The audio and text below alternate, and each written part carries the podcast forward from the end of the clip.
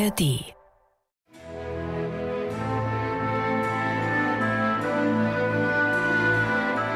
MDR Klassik. Die Bachkantate mit Maul und Schrammeck. 25. Sonntag nach Trinitatis, beziehungsweise letzter Sonntag des Kirchenjahres. Und wir schließen hier im Bach-Podcast das dritte Jahr ab mit der runden Folge 200. Und dieses Jubiläum, wie Sie uns kennen, das werden wir natürlich noch ordentlich würdigen. Hier steht auch schon was zu trinken im Studio. Aber erstmal behandeln wir natürlich die heutige Kantate, Du Friedefürst, Herr Jesu Christ.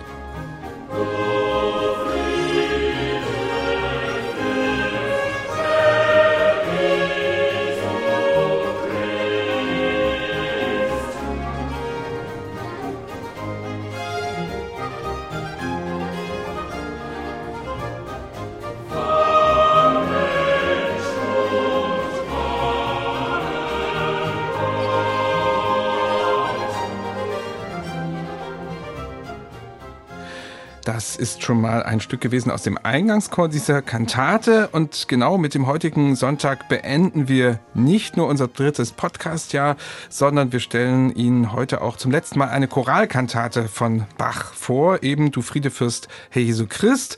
Also ein Stück aus seinem zweiten Leipziger Dienstjahr, uraufgeführt im November 1724.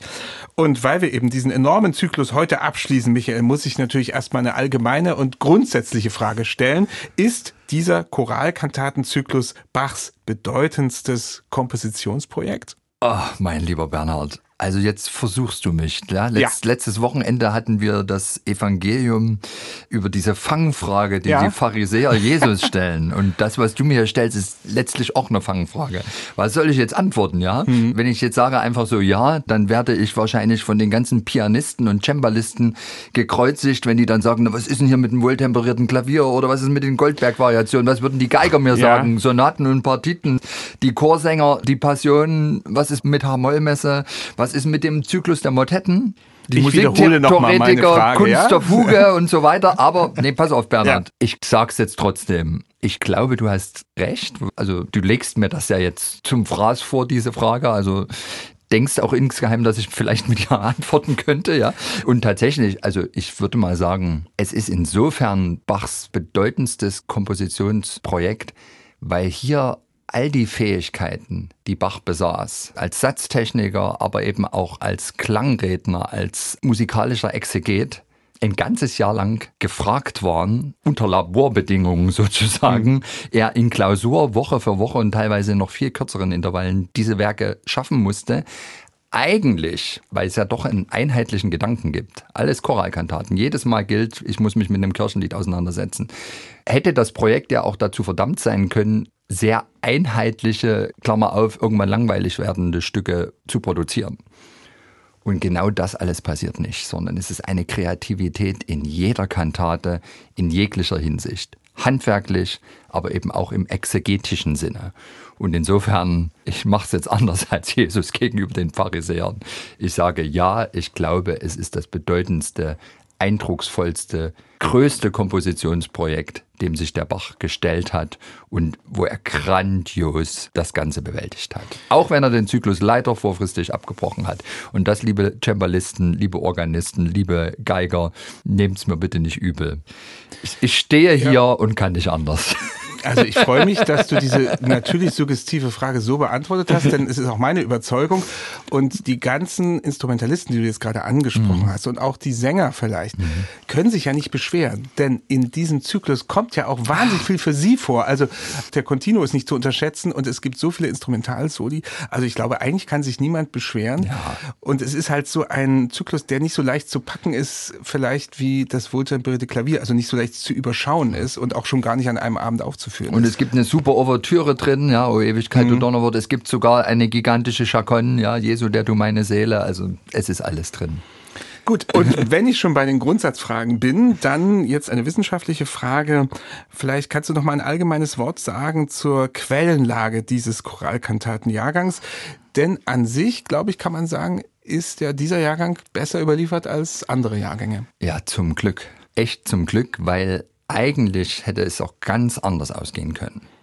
Erbteilung 1750. Die Notenbibliothek wird im Wesentlichen unter Bachs Söhnen aufgeteilt.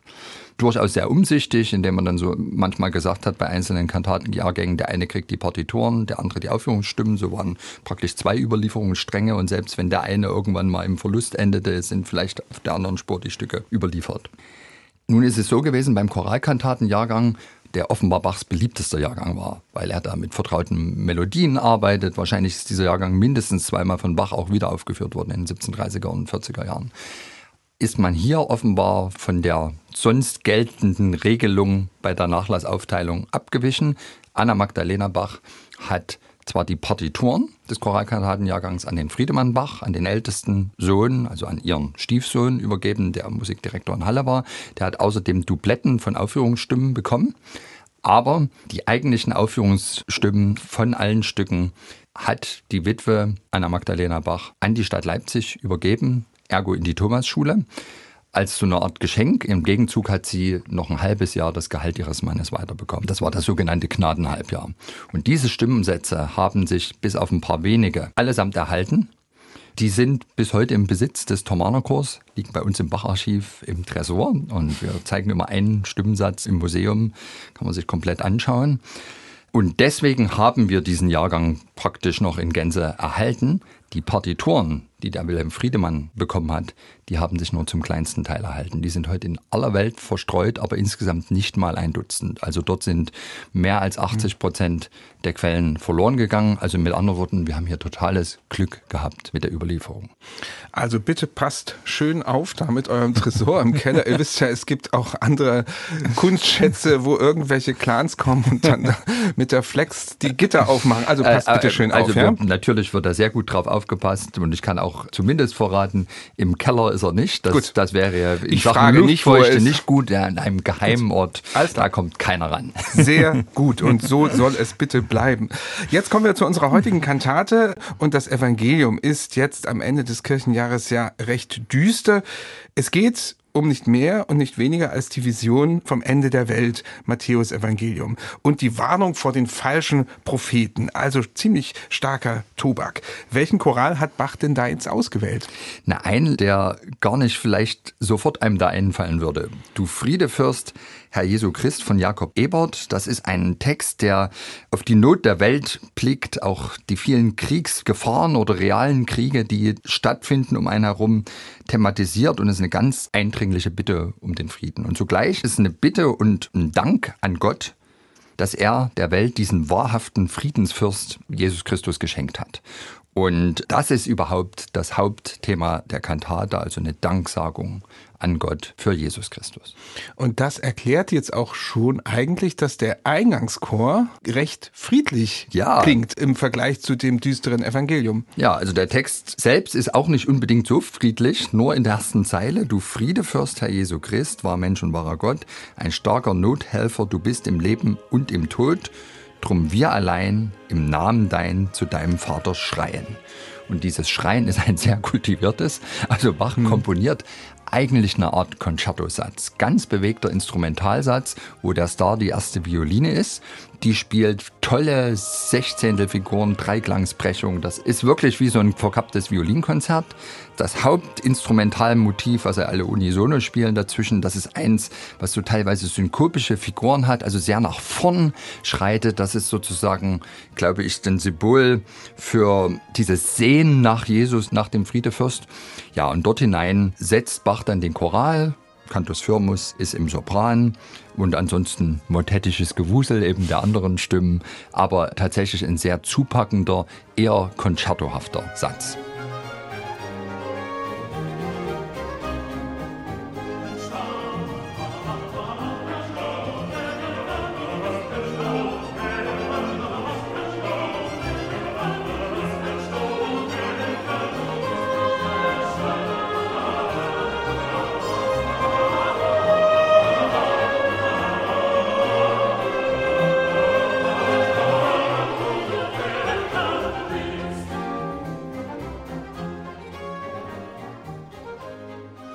So klingt der Eingangschor in dieser Kantate Du Friede Fürst, Herr Jesu Christ. Dann gleich darauf folgt eine Altarie, die hat eigentlich einen ziemlich ausweglosen Text, der vom erzürnten Richter spricht. Ach, unaussprechlich ist die Not und des erzürnten Richters Treuen. Kaum, dass wir noch in dieser Angst, wie du, o Jesu, selbst verlangst zu Gott, in deinem Namen schreien. Wieder schreien. Wieder ja. schreien. Und was Bach hier macht, ist, er erarbeitet eine Arie, die eigentlich nur aus sprechenden, rezitativischen Gesten besteht.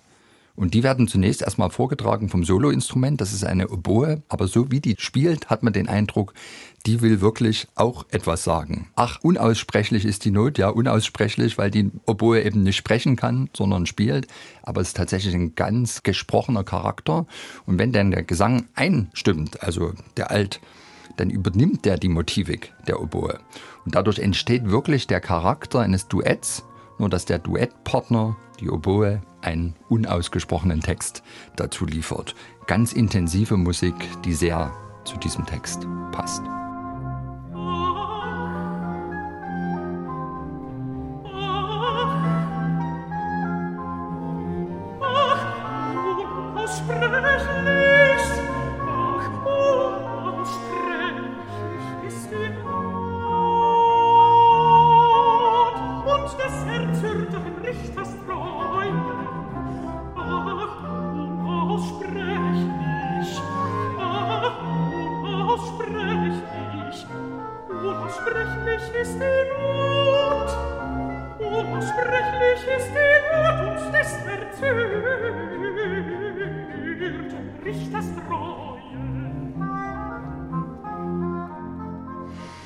Ja, die Altarie in dieser Kantate. Und wenn man auf weitere Arien schaut, dann stößt man auf ein Terzett in dieser Kantate.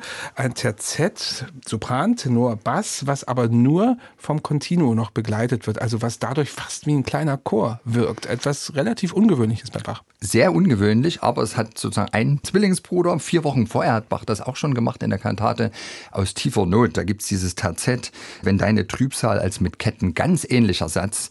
Beides ganz ernsthafte, ganz dichte Musik, große Polyphonie herrscht und es ist in beiden Texten so, dass eigentlich Gott direkt angesprochen wird.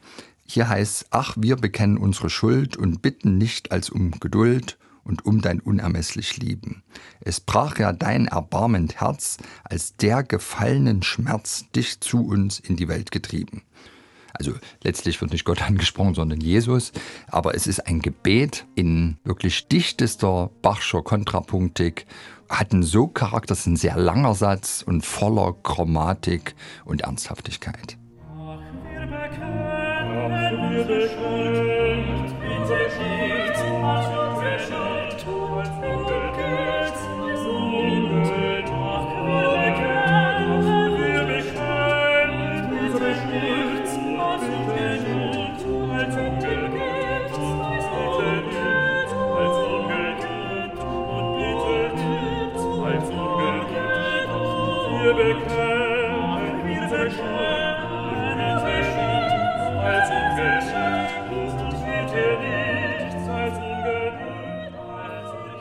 Ja, das ist also das Terzett in dieser Kantate und da ja heute 200. Folge ist, können wir es, glaube ich, ein bisschen ausführlicher machen.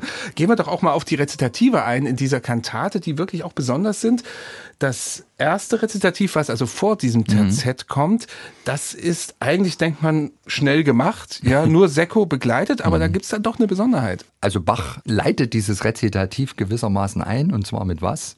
Mit der ersten Choralzeile, die instrumental vorgetragen wird. Also der Choral ist da, ohne dass er gesungen wird. Und dann kommt der Text unseres Kantatentextdichters, der sich da oben drauf setzt.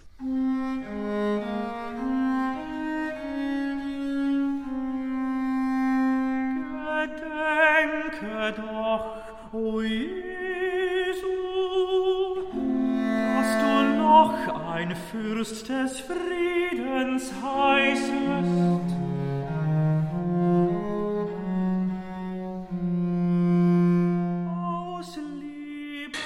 Und dann gibt es noch ein zweites Rezitativ in dieser Kantate. Und auch da ist es wieder etwas Besonderes, dass also Streicher dazukommen. Bach macht praktisch ein Arioso fast draus aus diesem Rezitativ und das endet mit einem regelrechten Friedenswunsch, den wir ja auch gerade jetzt wieder so nötig haben. Es ist ein Gebet und es ist wirklich ein ganz erhebender Moment. Das ist ja oft so, wenn plötzlich das Rezitativ Accompagnato vorgetragen wird, dann hat das immer etwas Erhebendes und hier passt es einfach auch sehr zu dem Text, der übrigens, finde ich, doch auch relativ drastisch in seinen Reimen daherkommt.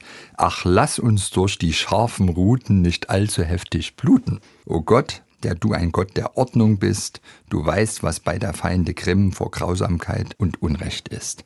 Und dadurch, dass das jetzt von den gesamten Streichern grundiert wird, wird dem einfach eine noch sehr viel größere Bedeutung von vornherein zugemessen. Man hört einfach genauer hin.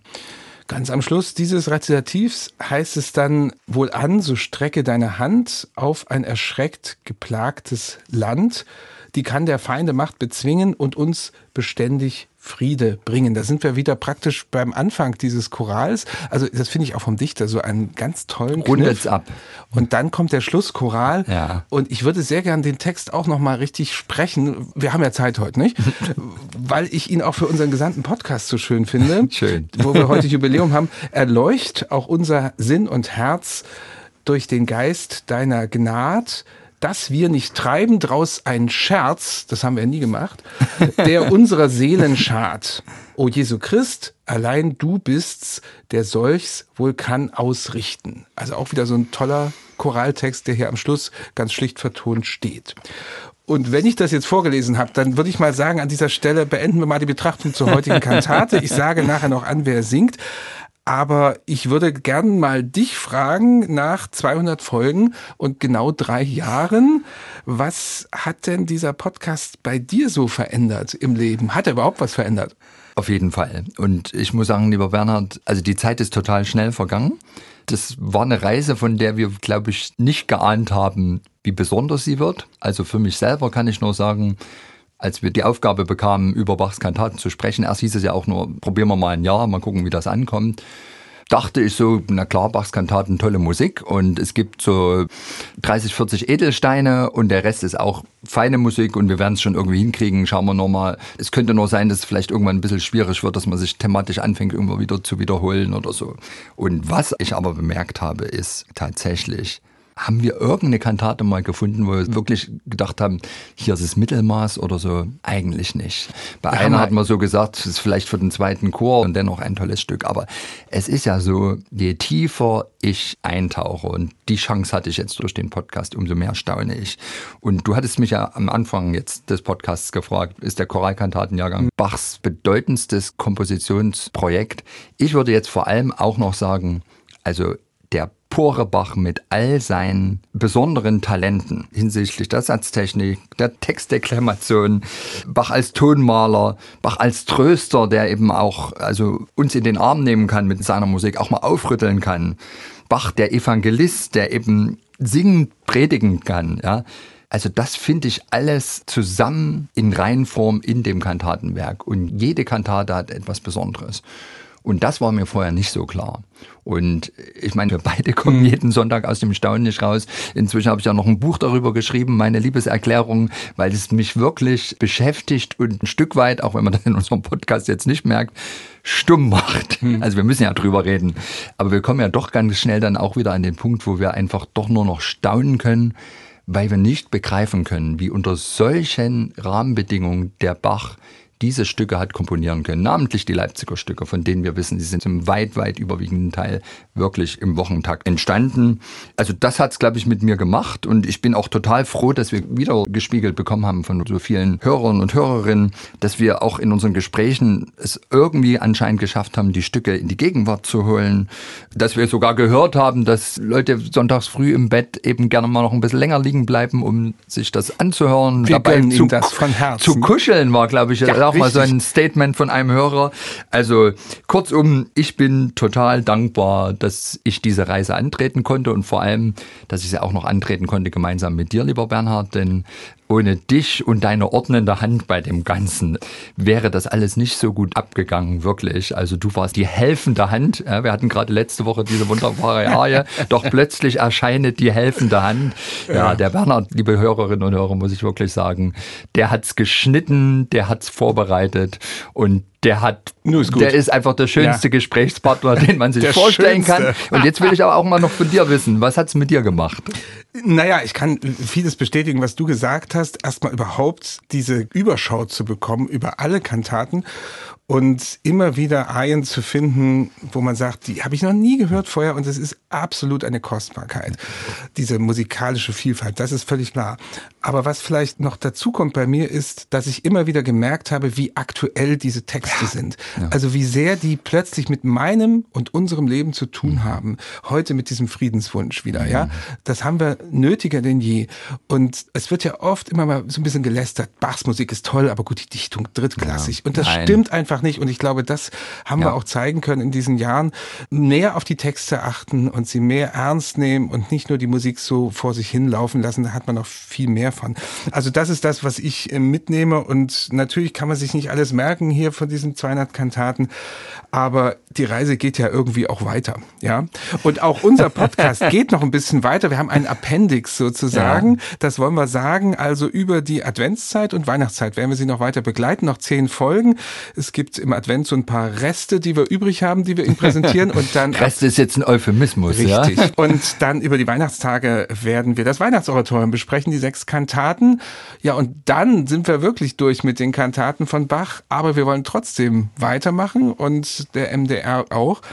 Und wenn Sie nichts dagegen haben, wird es diesen Podcast weitergeben, aber dann nicht mehr um die Kantaten, sondern es wird ganz allgemein um Bach gehen der geht ja nie zu Ende, dieses große Thema, lieber Bernhard. Aber jetzt musst du mir mal kurz noch verraten, ja. hier steht so eine Flasche, also zumindest. Ja, ich habe hier eine Flasche mitgebracht und ich dachte, ich wir müssen Hals? anstoßen. Ja. Und ich habe ein bisschen gegoogelt, was es für Getränke mit dem Namen Johann Sebastian Bach gibt und bin darauf gestoßen, dass hier in Leipzig eine Brennerei und Brauerei im Bayerischen Bahnhof einen Schnaps herstellt mit dem Namen Johann Sebastian Bach, ein Aronia-Likör, hervorragend. Da steht auch drauf, auf bitte wohltemperiert servieren, was ich jetzt hiermit tue. Vor Mikrofon öffnen. Ich weiß gar nicht, ob wir das dürfen. Ich schenke dir mal ein, damit wir hier bitte. ordentlich auf Bach ja, anstoßen. Herrlich. Und wir stoßen an auf die 200. Folge und wir danken ja. Ihnen ganz herzlich fürs Zuhören natürlich. Ganz die ganze genau. Zeit und für die Treue. Liebe Hörerinnen und Hörer, also auf Sie, auf Bach und auf dieses unglaubliche Kantatenwerk. Prost. Ja, Prost.